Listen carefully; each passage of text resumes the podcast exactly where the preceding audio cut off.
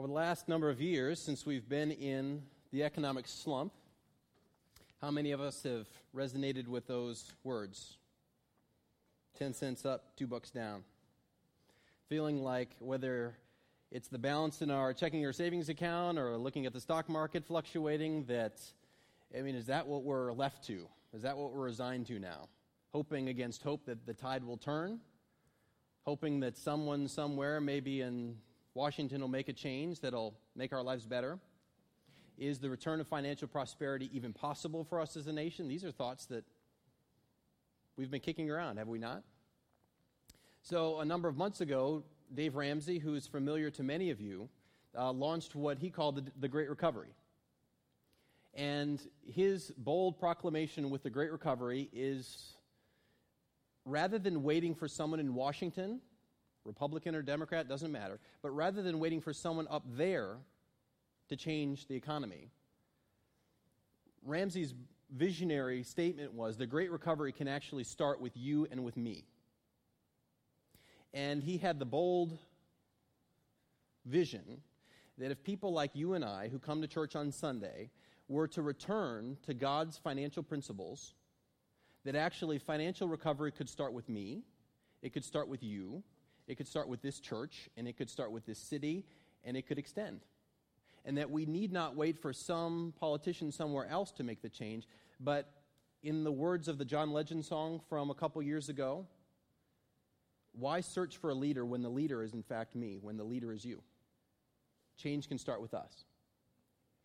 And so as we look at this idea of the Great Recovery, specifically as it pertains to finances in our talk today, we're going to be exploring the fact that there are indeed two ways to live.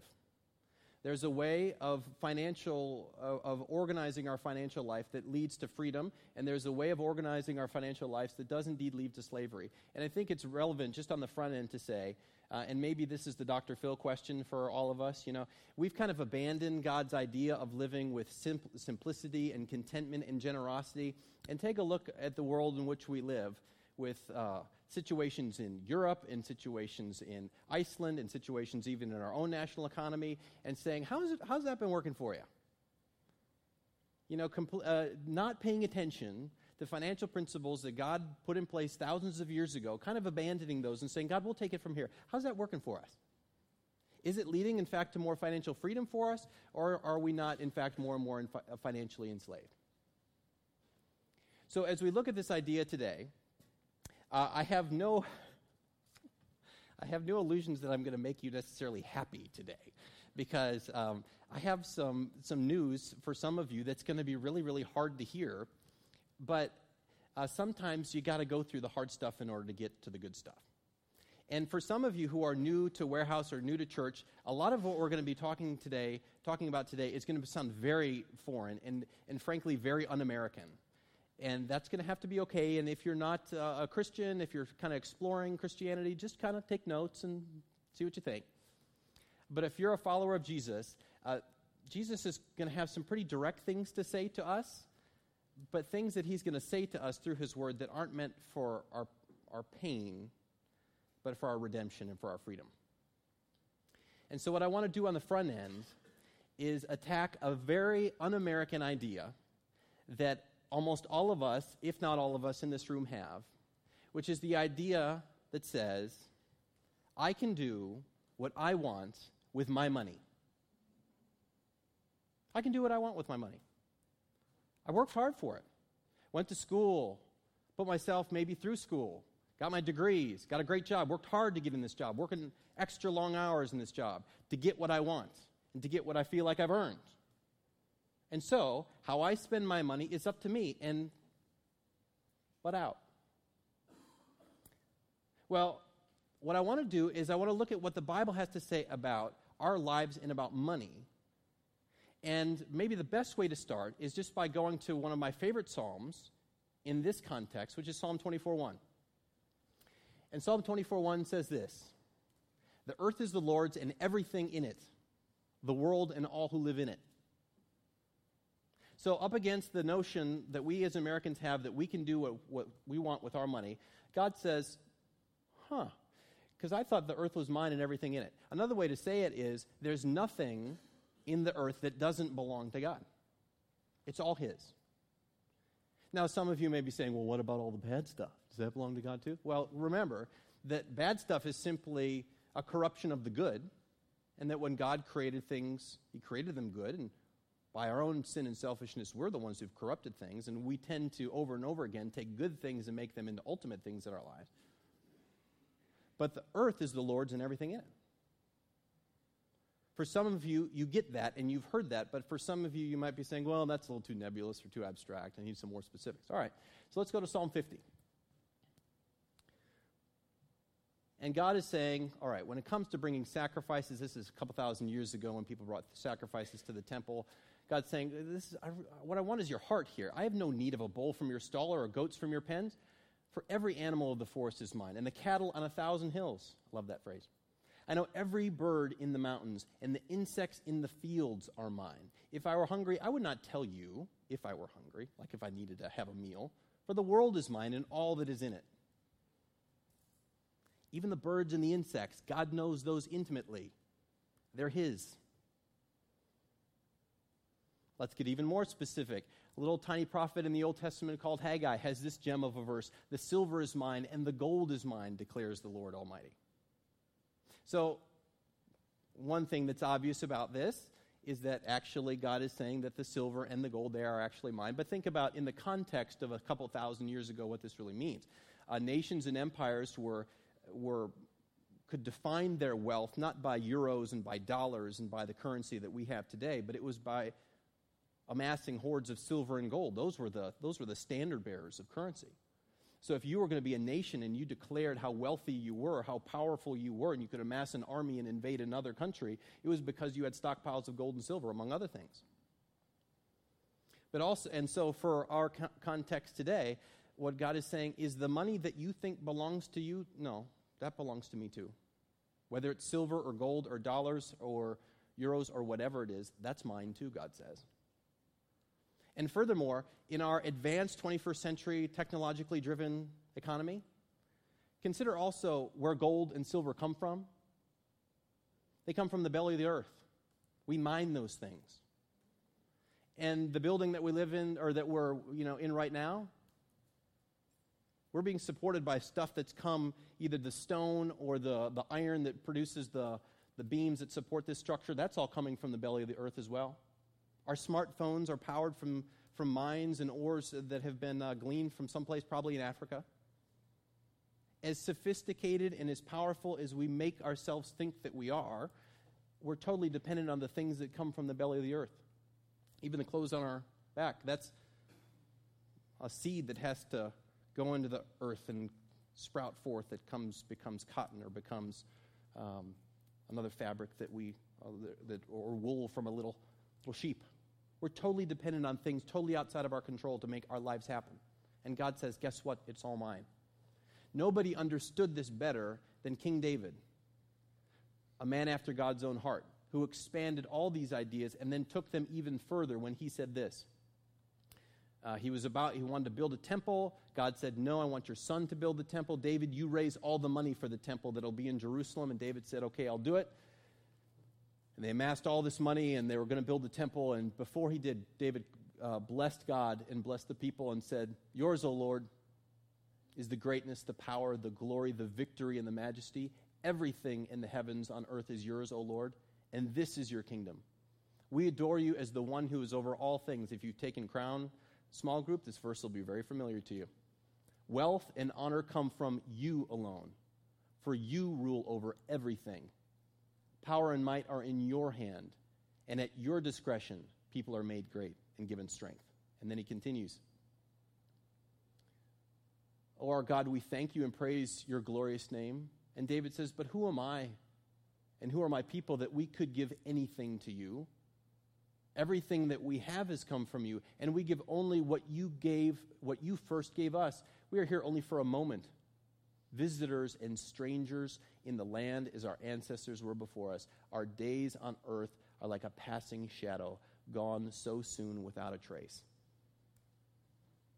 The money that apparently belongs to us doesn't. The car that we used to get here, that doesn't belong to us. That's a gift.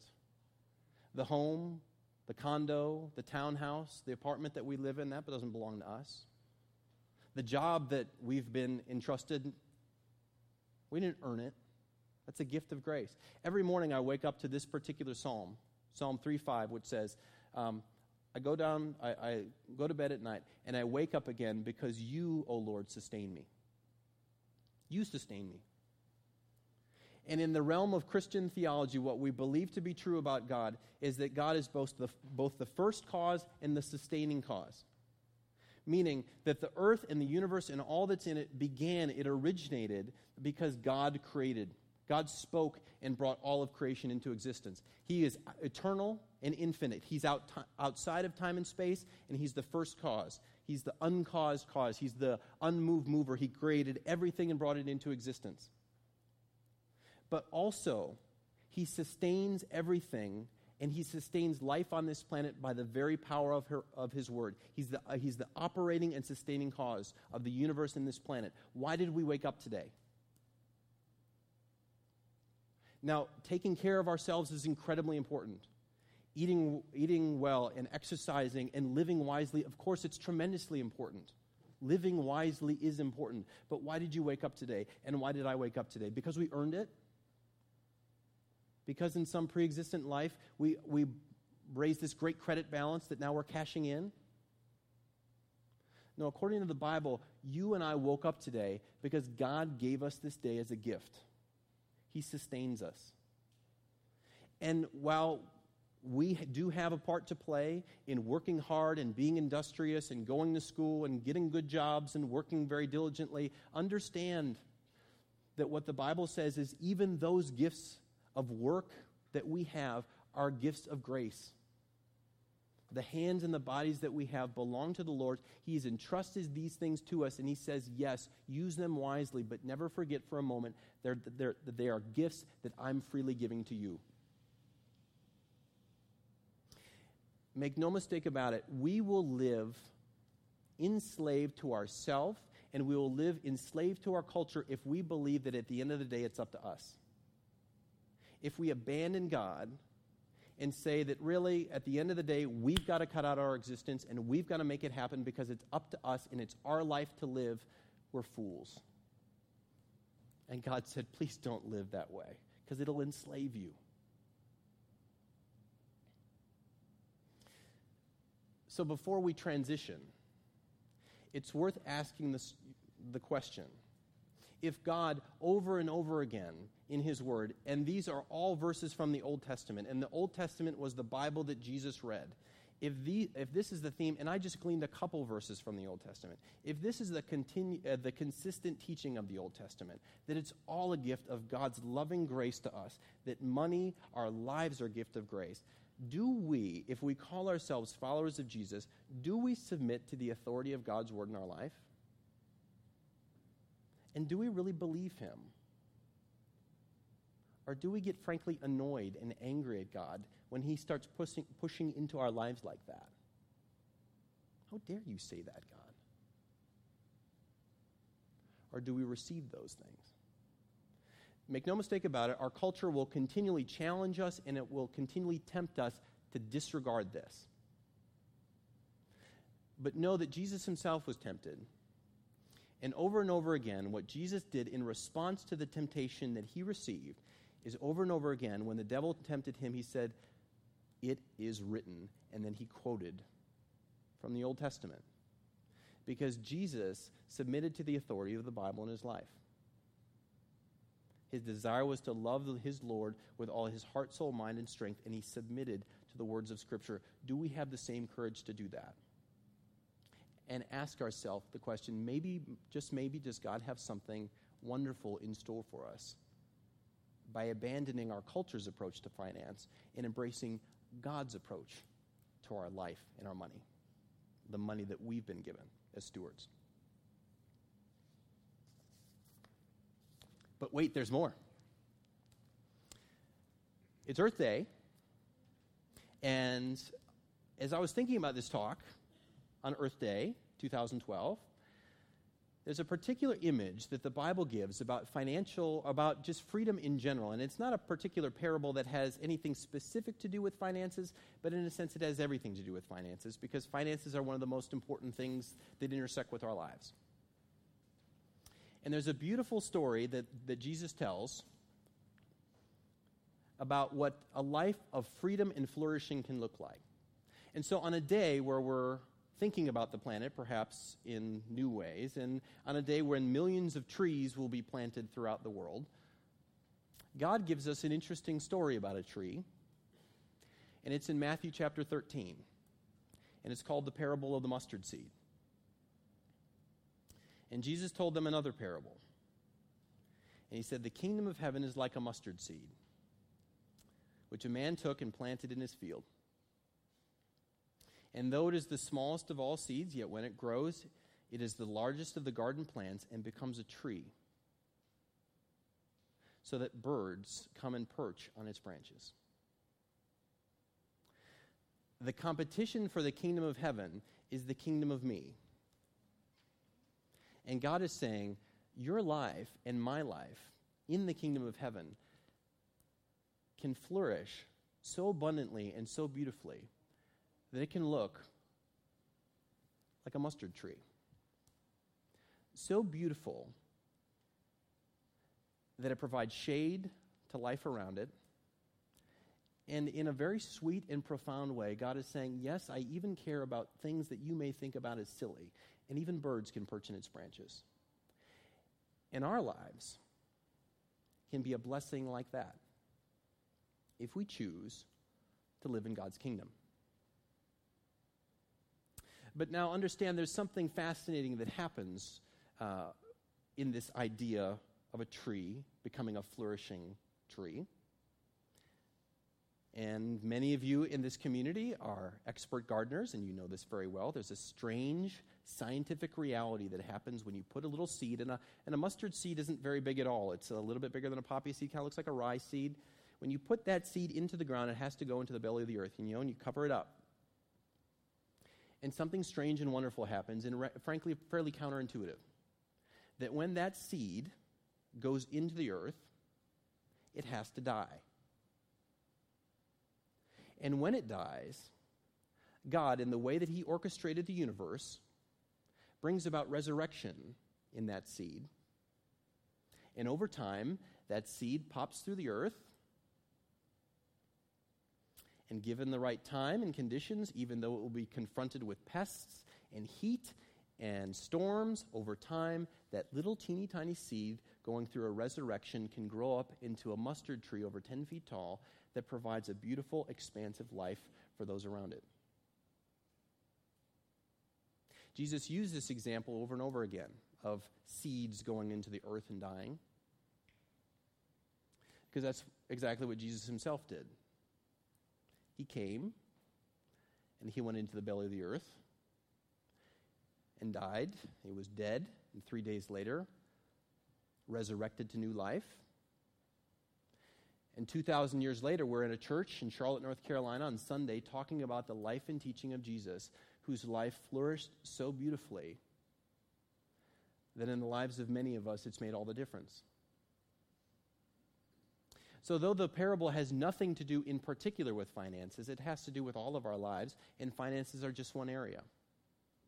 And I believe what Jesus is asking each and every one of us to do is say, are you willing to take your idea and your notions of finances and put them in the ground and let them die?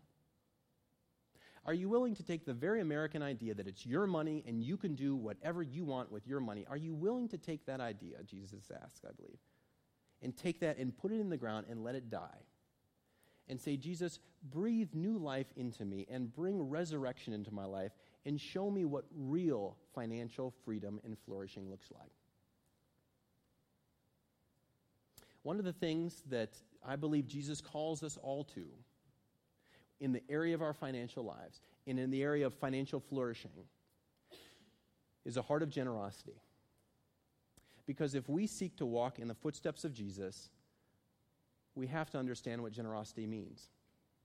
Because God, in his very core, gave. When it came to our redemption, when it came to our salvation, God in heaven didn't look around at all the angels and said, it's a mess down there. Anyone have any volunteers? Anyone want to go? No. God didn't give us his leftovers. He gave us himself. And at infinite cost to himself, he came down and purchased our redemption with his life and death and resurrection. And God himself demonstrates generosity and says, guess what? Because I'm generous at my core, you get to be generous too. Because that's where real freedom is. And that's where real life is. By living lives of generosity. I created all this anyway, God says. Economics, finances, money, life, breath, they're all gifts. I created them.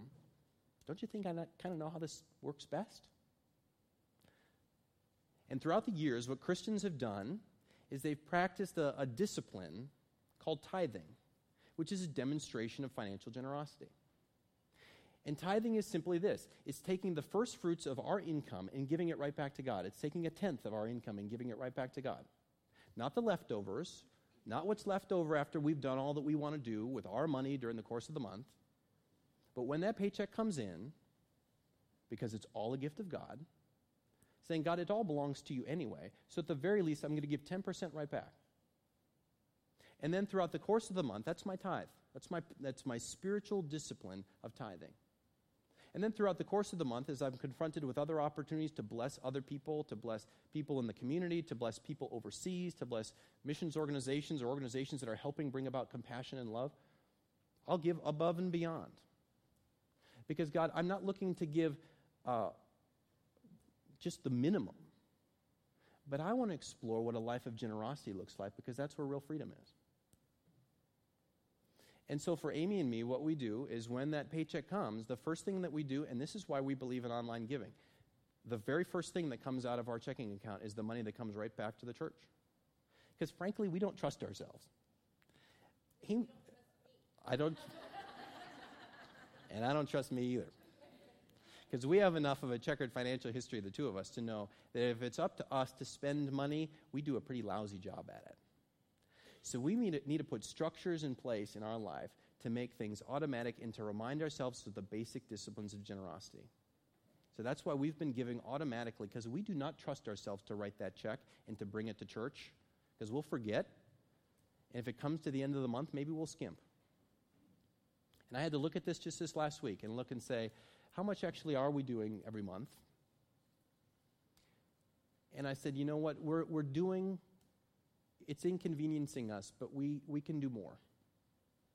Because one of the principles of generosity is if it doesn't pinch us, if it doesn't inconvenience us in some way, it's not enough.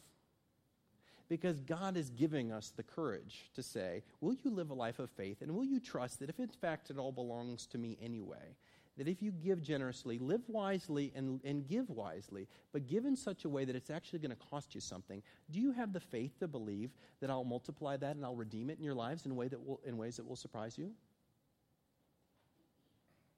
And that's why Christians throughout the centuries have tithed, and why they give above and beyond their tithe in ways that are sacrificial and generous. Now, I know for some of you, when you think about the idea of giving 10% of the income that comes in, for some of you, that is monumental, and it is daunting. And God, I think, is asking you today, will you trust me with that? For some of you, 10% is, that's nothing. 10% isn't the fixed amount. It's a baseline, and it's a challenge, and it's a way of God saying, will you trust me? Because when we put disciplines in our life that remind ourselves that it's all God's, our life is a gift, and we get to be generous, God does something to us. And that seed goes down, and it dies, and it begins to flourish over time.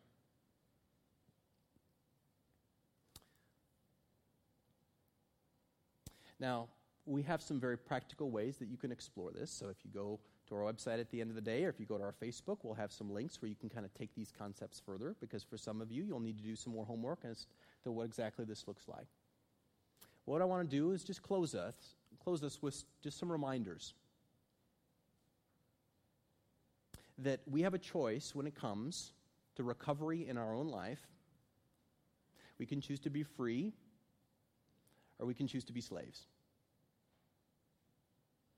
And the question for me and the question for you, if you follow Jesus, is are you and I willing to submit our lives to God's word? And do we trust him?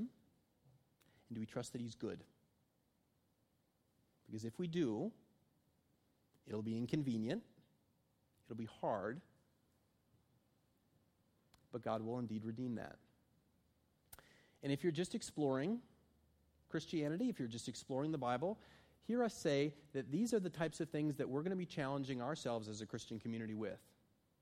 Because we want to be the type of church that is a flourishing blessing to the city and to the world around us. That's our desire. It is possible to be financially free and not simply just to get by. What do you want? Freedom? The great recovery starts with you.